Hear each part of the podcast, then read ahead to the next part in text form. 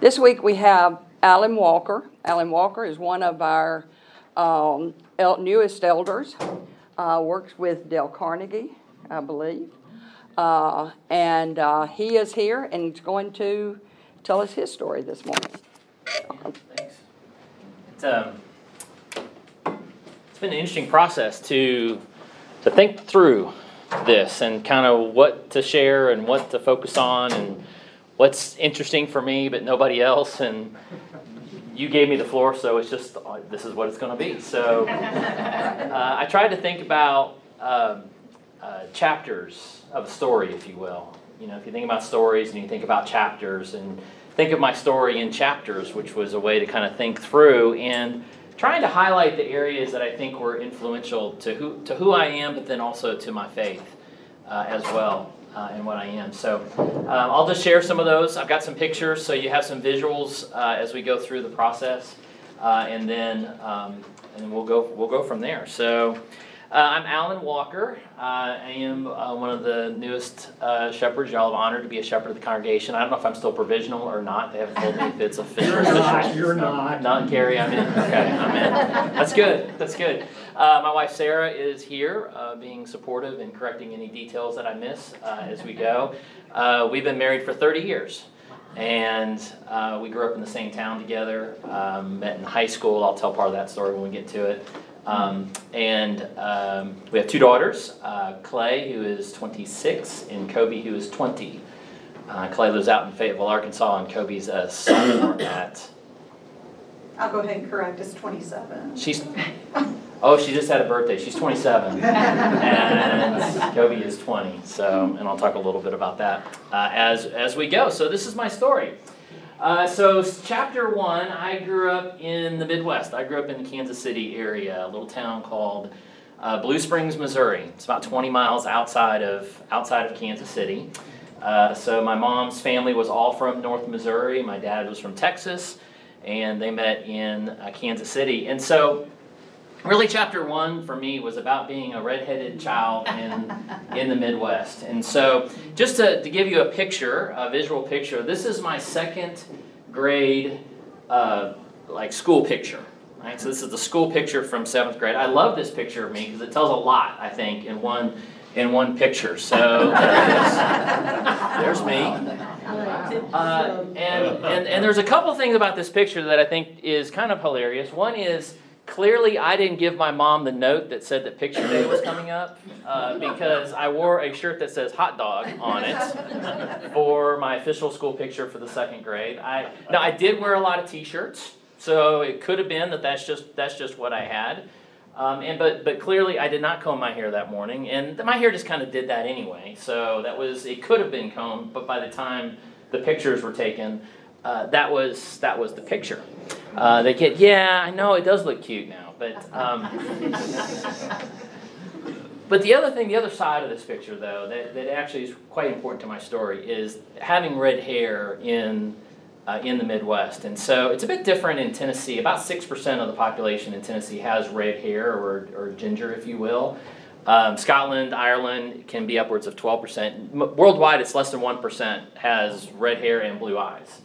And in the Midwest, it's very much like that. So what you find is, and what I endured, you know, growing up, is there really wasn't anybody else that looked like me at my school. In fact, there was I graduated with 707 students in Blue Springs High School. There was one other guy that had red hair, and I that, that's just the percentages, you know, that worked out. So growing up, I had a lot of I had a lot of this uh, from from students. You know, carrot top, red-headed woodpecker, stubborn, red-headed stepchild, temper. But that, yeah, I mean, it, it hits you, but it also it really starts to impact a child after a while you know, if that's the, the comments that they, that they hear. Um, I think that my sensitivity towards helping people feel included, right? My sensitivity towards, particularly with the high school, I work a lot with the OCYG, and, and I'm like always trying to figure out who in the room is the one that's not the one that everyone wants to be around.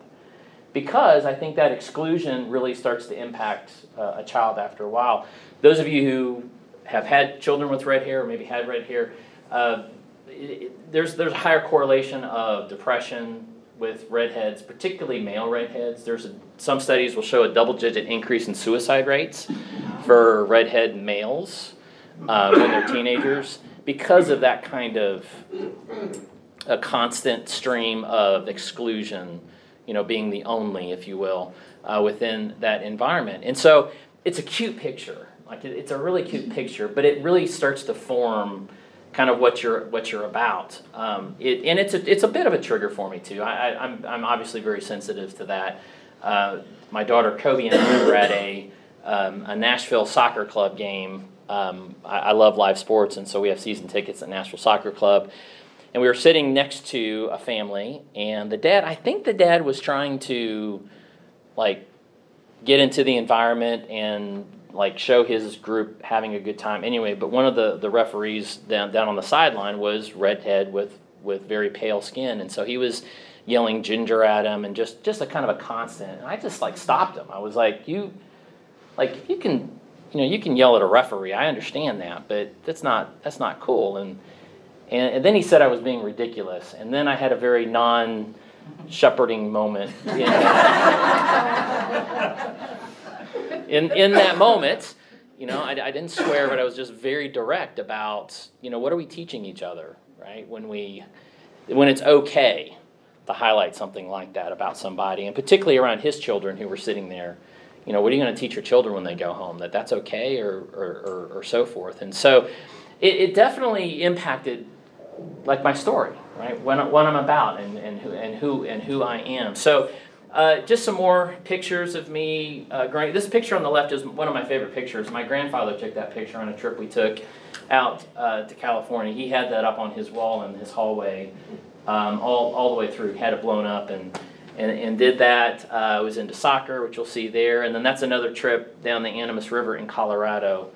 Um, so, because of the red hair, uh, we didn't. Well, there are two reasons we didn't go to the beach a lot. One is we lived in Kansas City. There just isn't a beach near Kansas City. It's literally the geographical center of the continental United States. There is no beach. I remember when we were in the OCYG, we were going to do the grad beach retreat, and uh, David Rubio asked me uh, he said, "Well, what, what, what beach did your family normally go to?" And I was like, "We didn't go to we, we didn't go to a beach. The grad beach retreat was longer on a beach than I had spent my entire life, cumulatively up at that point, uh, a day. Uh, and I had been to like five beaches before. So I like to joke with people that I love the mountains, not the beach, because the beach is a slow form suicide for me because of the pale skin and the, you know, I've already had basal carcinoma taken off my skin already. So it's just it's not a good thing uh, for me to go to the beach. Uh, but one thing that did really impact me growing up is uh, is this place right here. This is 512 Brett Circle. So it's a cul-de-sac in Blue Springs, Missouri. This is the house I grew up in. Uh, this was, picture was taken right as we were moving Dad out after Mom passed. Uh, but it's the house. The trees were smaller, but my parents lived there for 49 years. And so since I was 12 months old, maybe, uh, all the way up until a couple of summers ago, that was the house um, that uh, we had Christmas at, that we had Thanksgiving at, that uh, we visited consistently. When I dream, I dream at that house.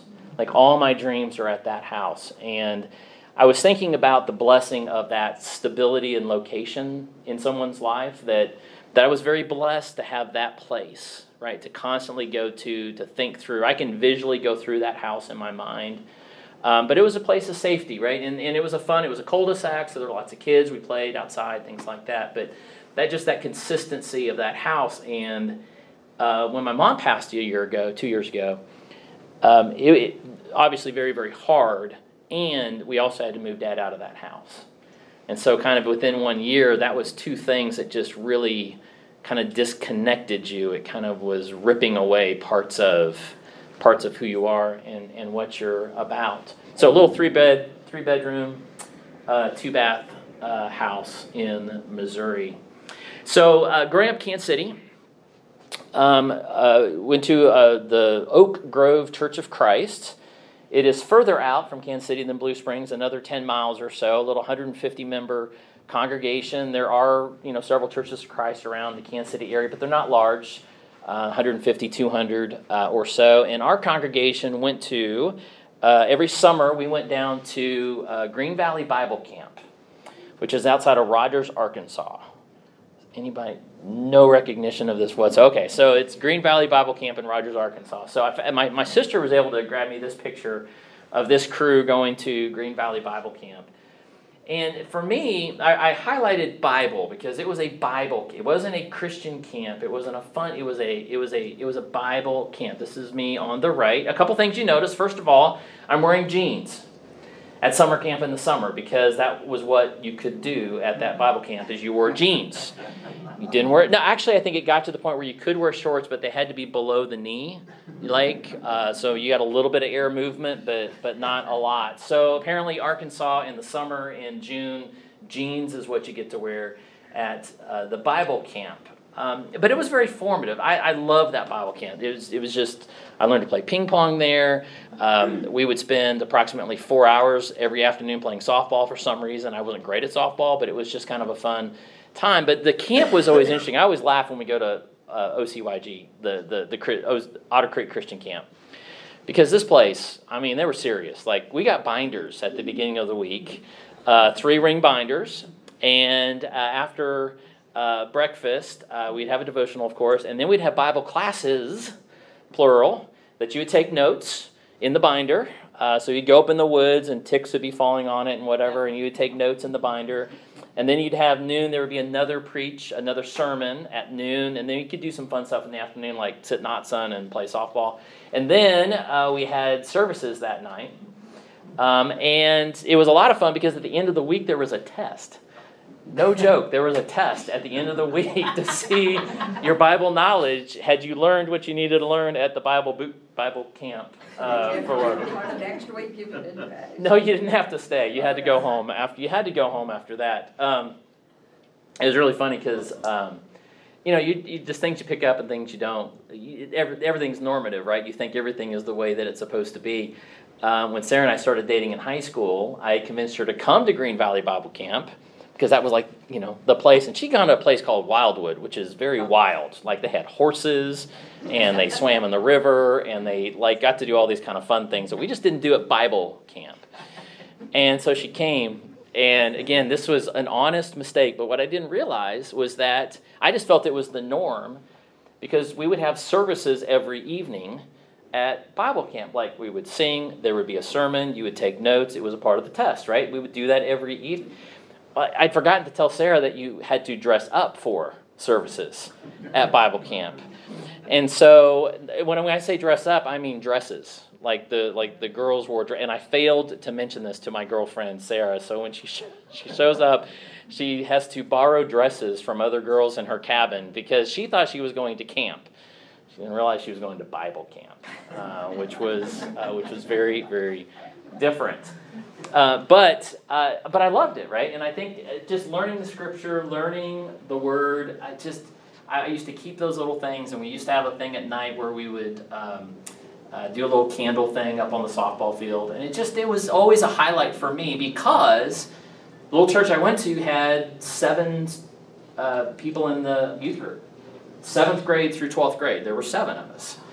And I used to, I'll tell those like in my covenant group, or I'll tell some of the OCYG. I'll say, you know, for my covenant group, I'm like, your covenant group is larger than my youth group. growing, you know, there were seven. So to go to a place where there were other Christians was just amazing, right?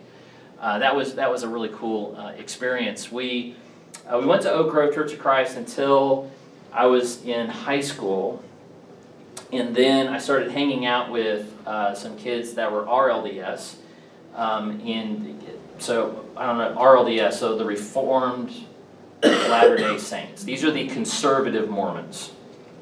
Uh, and they all live in Independence, Missouri, um, in that area. And so, um, and, and they think Jesus is coming back to Independence, Missouri for some reason. Uh, they have a spot, they actually have a chair. Um, but I used to, I was just hanging out with the RLDS kids because they had a youth group. And I think my dad realized that's, that's probably not great. So we went to the big church inside of Kansas City, Raytown Church of Christ my grandparents went there, and that was 250 people or so. They had a youth group, had 20. Massive. Massive. So, get a little lost. Get a little lost in there. Um, but these are all like, these are just formative things about me, like growing up uh, in this area. So a couple of other quick things. Uh, this is more high school. Um, the senior picture look really dapper there with my with my coat. I actually almost wore a coat that looks very similar to that coat. Uh, played soccer growing up. This picture in the middle I like because this also school picture. I did not have a great string of school pictures. Um, I had gone down to um, cost cutters or I don't know what it was. I'd walked over to the place and I spent a whole five dollars on that haircut. Uh, that I wanted it to be spiky and I did it without my father's permission. Um, but what's done was done, and I, I was super cool. That was absolutely super cool uh, with that. And you can kind of see there's a little bit of a mohawk, uh, not mohawk, a little bit of a mullet going on on the soccer, on the soccer one too. So anyway, there you go, high school. Um, the thing that I was also blessed by was. Um, uh, this is my, myself and my sister uh, several years back when my, when my grandmother passed away. Um, faith heritage, right? Having a family of faith and the blessing that that is for somebody to have parents and grandparents and great grandparents that are of faith. And you see the, the passages in the Bible about blessings for generations. And, I, and I've been the recipient uh, of that. This uh, place here, Old Scotland Church of Christ, is up in North Missouri. If you go to Gallatin, Missouri, and keep going north for another five or seven miles, uh, it's out in the country. 1852 uh, was when that uh, church was founded. It was a church my grandmother went to, it was a church my great grandparents went to. I'm related to a lot of the people that you see here uh, in this, up and just up in the country. And I think just having that moment where you can sit at, at a cemetery and it's like, here's my grandparents, and here's my great grandparents, and here's my great great grandparents, and here are all these people of faith you know, at this congregation that um, it, it's pretty cool. It's pretty cool to have that heritage, and I'm, I'm blessed by. I realize I'm blessed. I'm blessed by that. So, so I am old school Church of Christ, like generationally Church of Christ, back to the 1850s. So, if you want to know what I'm about, uh, I love the church. Absolutely love the church. I love our tribe. Um, the, the other thing, I, I had to take a picture from this angle. I, I took I took a picture from this angle because at the front of the building, uh, it still had the two doors, like you know, with the different genders going in the two doors, and then somebody decided to put an air conditioner right in between it. It's the ugliest thing. I cannot, like, I was trying to get a picture of the front of the building, but there's this massive air conditioner that just, so anyway, the back is prettier than the front. Um, I also thought it was interesting talking to my, my grandmother uh, before she passed. Grandma, she, uh, she went to this church in the 20s, 1920s, I guess I should say 1920s, uh, 1930s. And I was talking to her about um, uh, Clay. And so Clay, um, and I'll show a picture later, uh, was has been up on stage at Otter Creek several times doing doing different things. Uh, and she did a spoken word that um, Hannah Belcher wrote uh, for one of the youth Sundays. And so I telling Grandma about that, and then she grew up at this church, and I was like, I wonder what Grandma thinks about this. And uh, it was really interesting what she said. She goes, Oh, she goes, Yeah, I remember when we went to this church. She goes, people would just show up from the, come in from the country and the horses whatever and then just whoever had a scripture would read it and whoever had a song would lead it and whoever had a prayer would pray it and then we would take communion and that was church. And i thought it was just very interesting and particularly if you've read john mark hicks john mark hicks book about women in ministry he actually talks about some of the heritage of the church of christ and how we've changed how we view women's roles in different elements. And he talks about churches in the 1920s and 30s doing that in the Church of Christ. And I read that and I go, that is exactly what my grandma was talking about. That was the church that she grew up in. Um, so it was kind of cool to make that uh, to make that connection. So, uh, so I was uh, so this is me growing up. So in high school, uh, junior year, um, I sit in the back because we're all alphabetical. So Walker, I'm always in the back.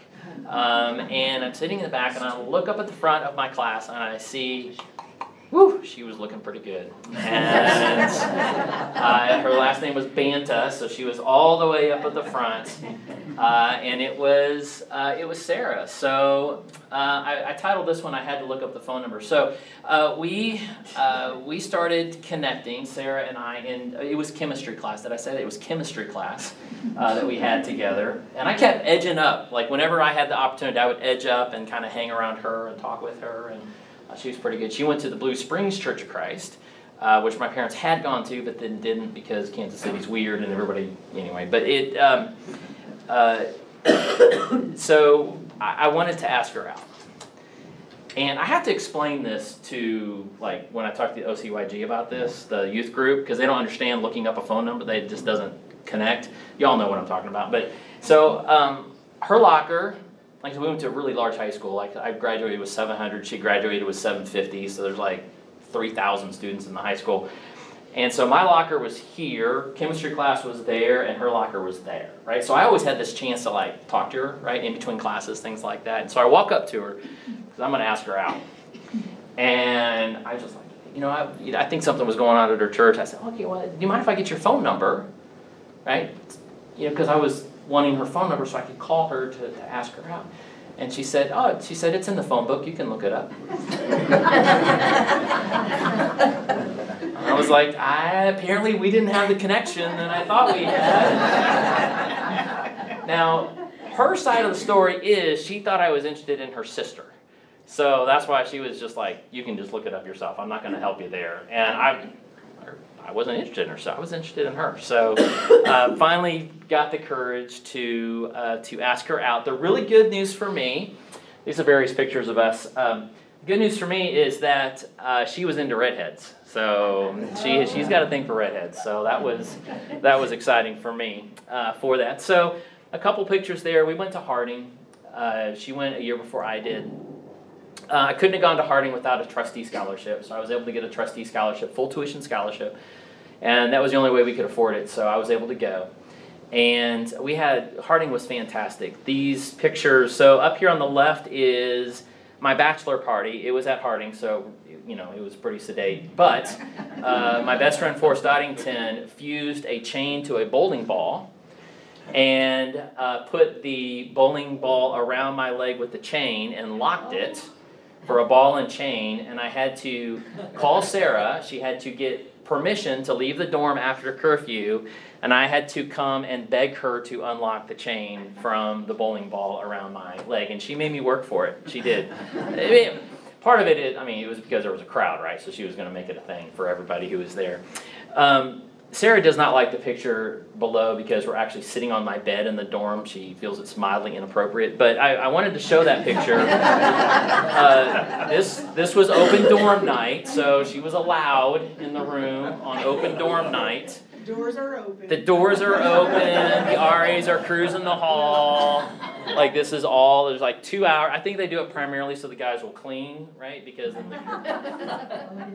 but the thing again, the thing I find hilarious about this picture is the wall right behind it, and those are all pictures of me and Sarah, and primarily Sarah. And that big heart is her giving that to me on Valentine's Day.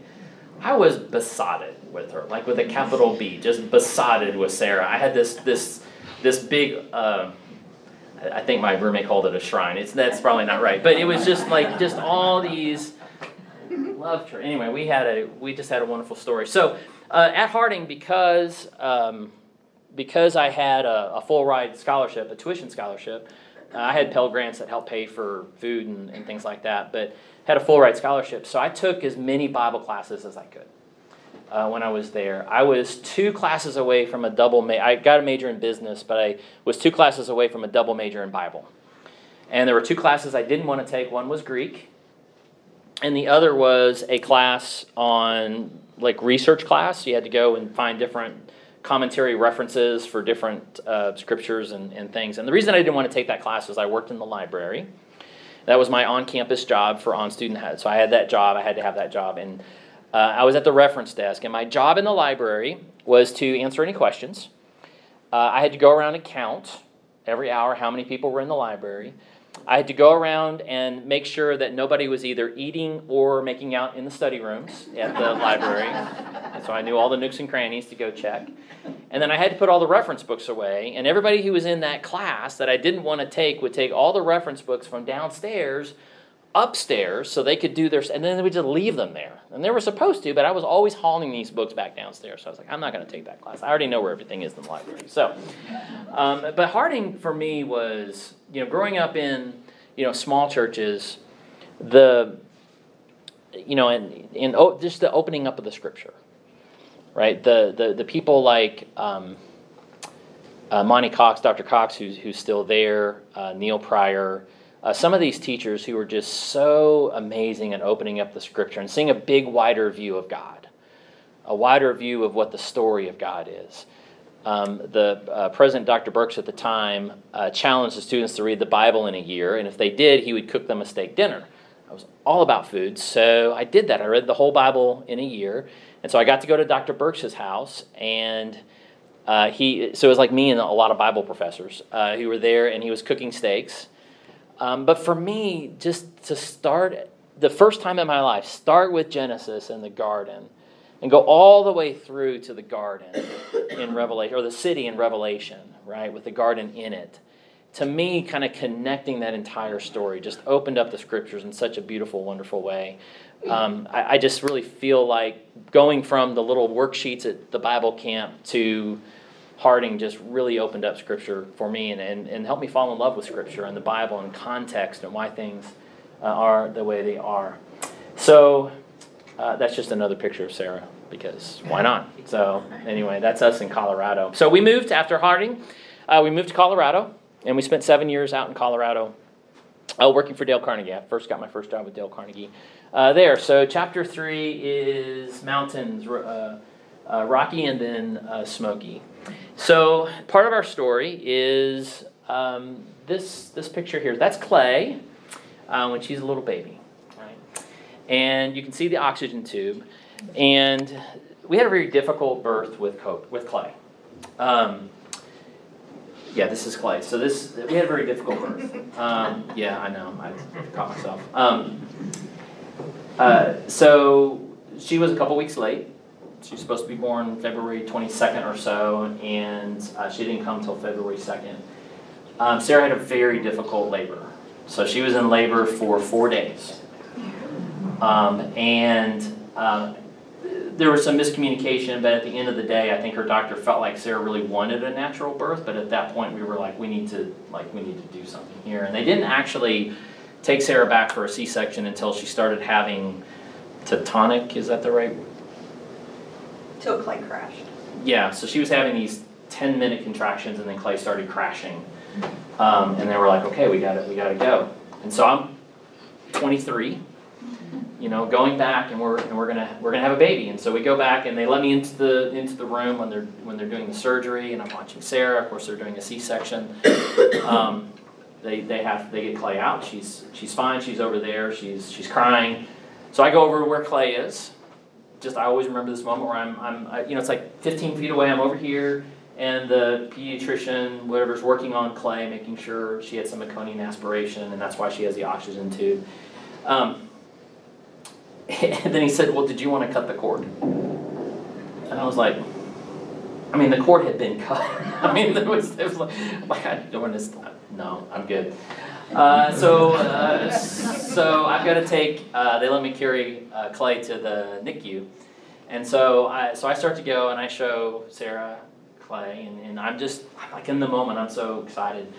And she's like, it's probably time for you to take her down you know, to the nursery. And I'm like, yeah, okay, that's a good idea. Yeah, so then I so I go. And so I go down there and uh, they have to get her into the NICU and, and do some things to kind of help her um, with what she was what she was going through. Um, and then at some point, I'm like, okay, I'm going to go. I didn't know what to do. I was like, I'm going to go back to, to see what's going on uh, with Sarah. And I went back, and her parents were kind of still in the, in the hallway, and they were looking at me, and I was looking at them, and they said, What? And they said, Sarah's in trouble.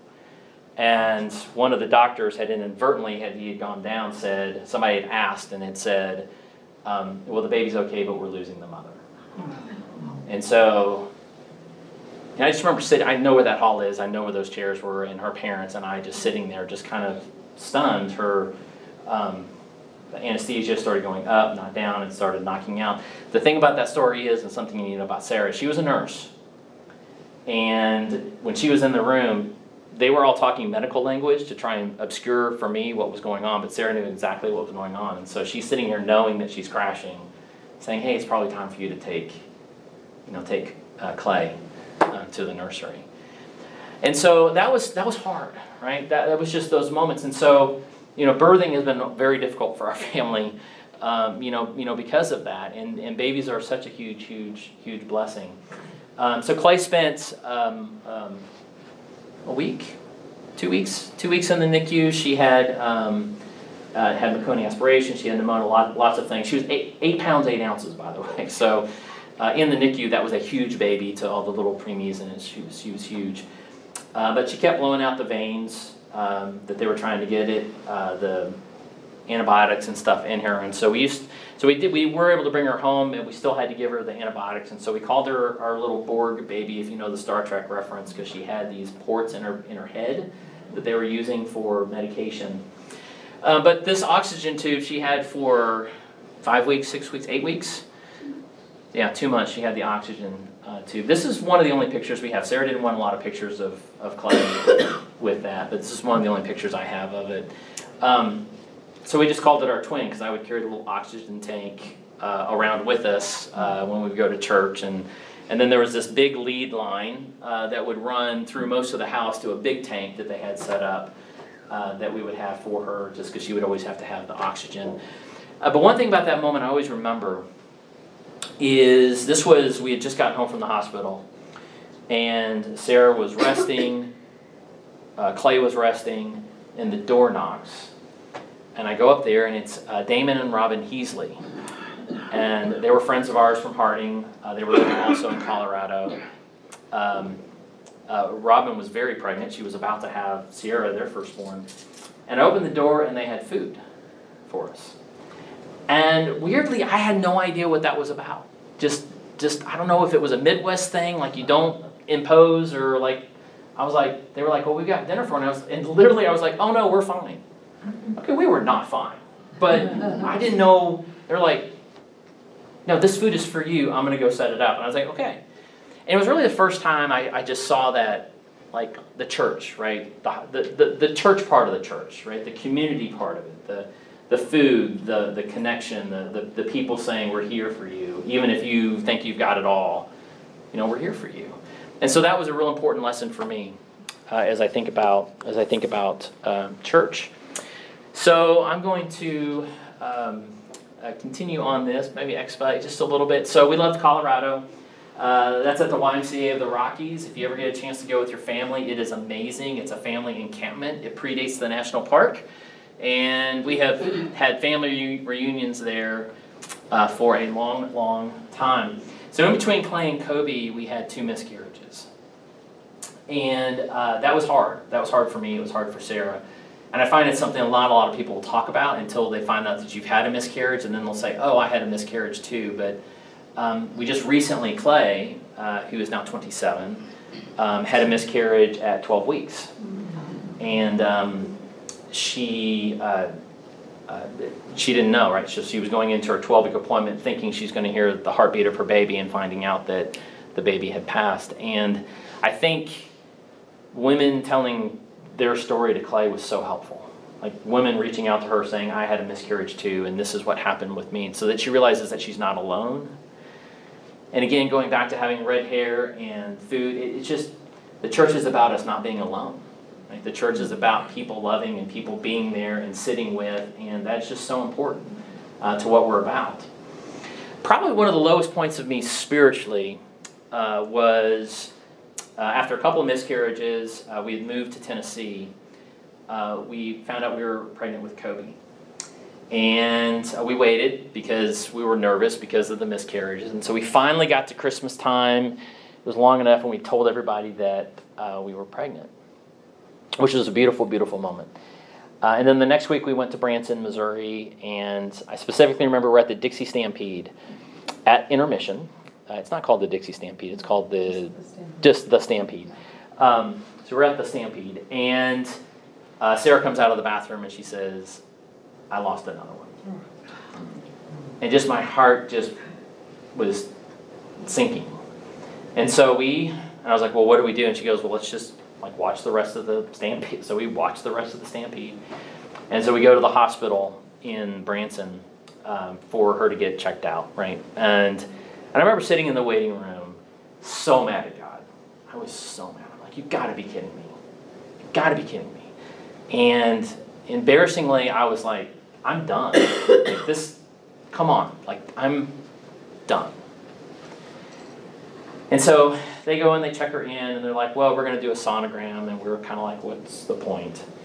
And um, I remember we went back in the room, and they did the sonogram. And I still remember the moment they picked up Kobe's heartbeat. Now, Sarah had had some blood, she had something that happened, but that heartbeat, just the most beautiful sound, you know, in the world. And it's just that reminder of that moment when I was so mad at God, so mad. And willing to say, I'm, I'm done. But He's still faithful. He's still there. And He still walks with you. And I, I just, I, I love the Psalms. I love Psalm 13. I love the Psalms because all the emotions are there. And God's saying, I'm big enough, right? For you to be mad, for you to ask questions, for you to doubt, uh, the lamentations. I mean, they're all there, right? And then to be able to, you know, talk with Kobe and talk with, like, during the last couple of weeks when we've been grieving, to say, God's big enough. God's big enough to take it all and be there with us regardless. So, uh, so that's a picture of Kobe's.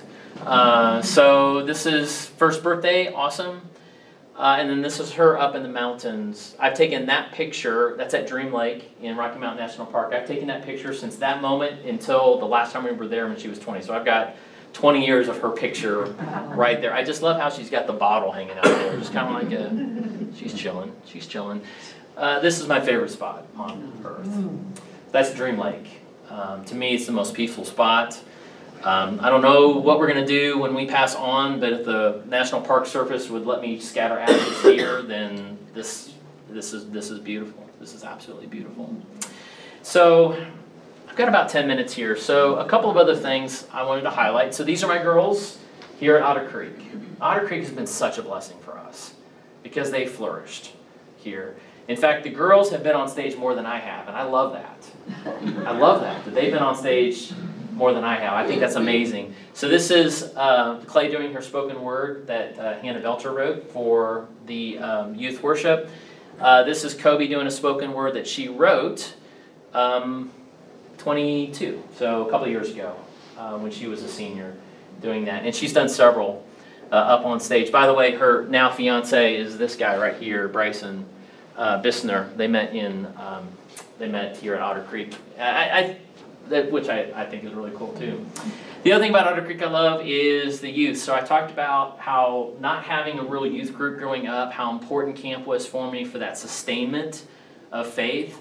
I love working with the OCYG, and I spend a lot of time there on Sunday mornings. This is my covenant group. This is freshman year, and this is seniors. So this was Kobe's grade. So that's uh, that's um, uh, Ethan Livingston. Uh, that is, of course, that's Bryce uh, Tate Allen. Luke Harlan, uh, Clay Jackson, uh, Will, that's Dallas uh, Simmons. So this is them as freshmen, and then most of the same group here, and this is at Luke's house, by the way.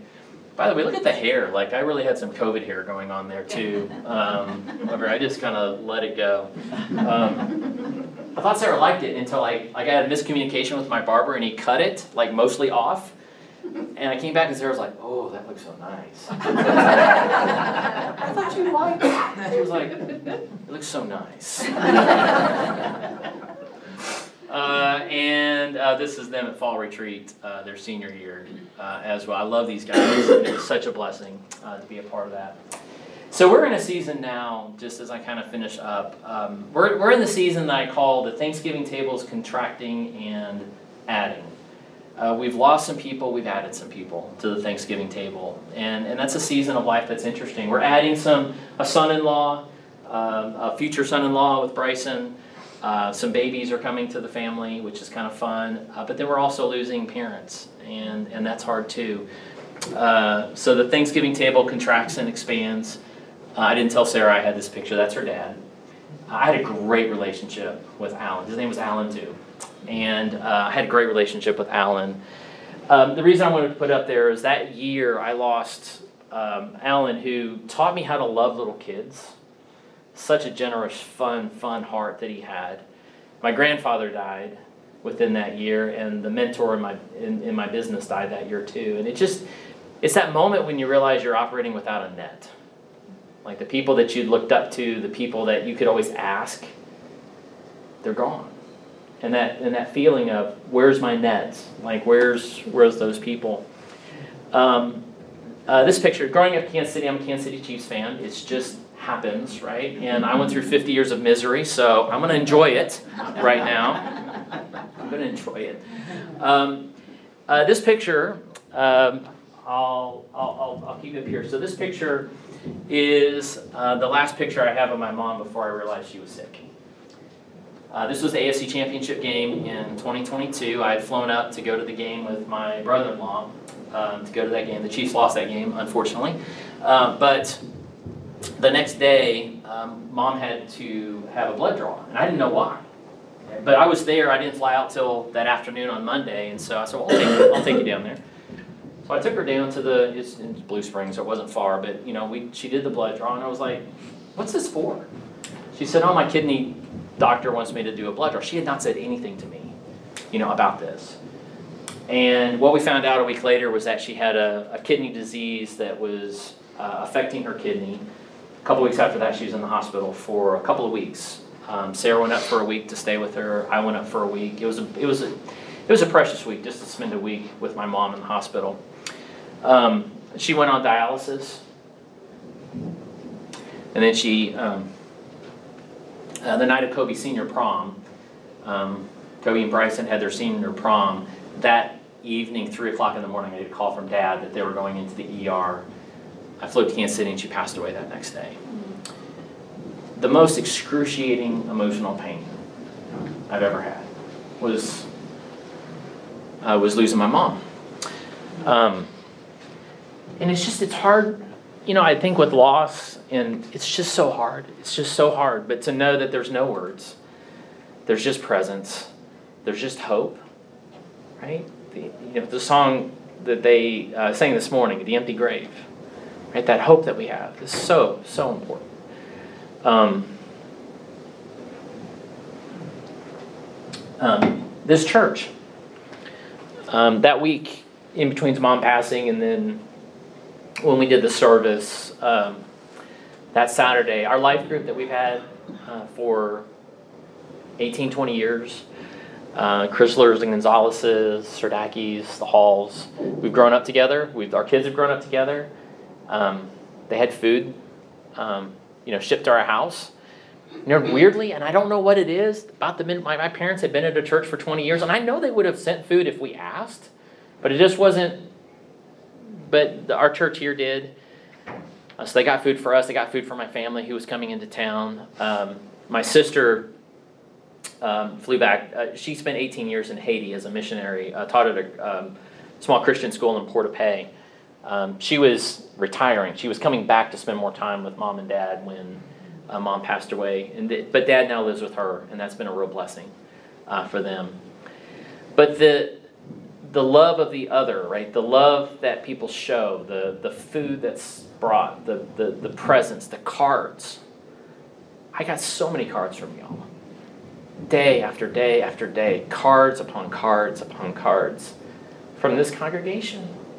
And it's so sustaining in that moment when you feel alone, right? You feel alone. But then a card comes.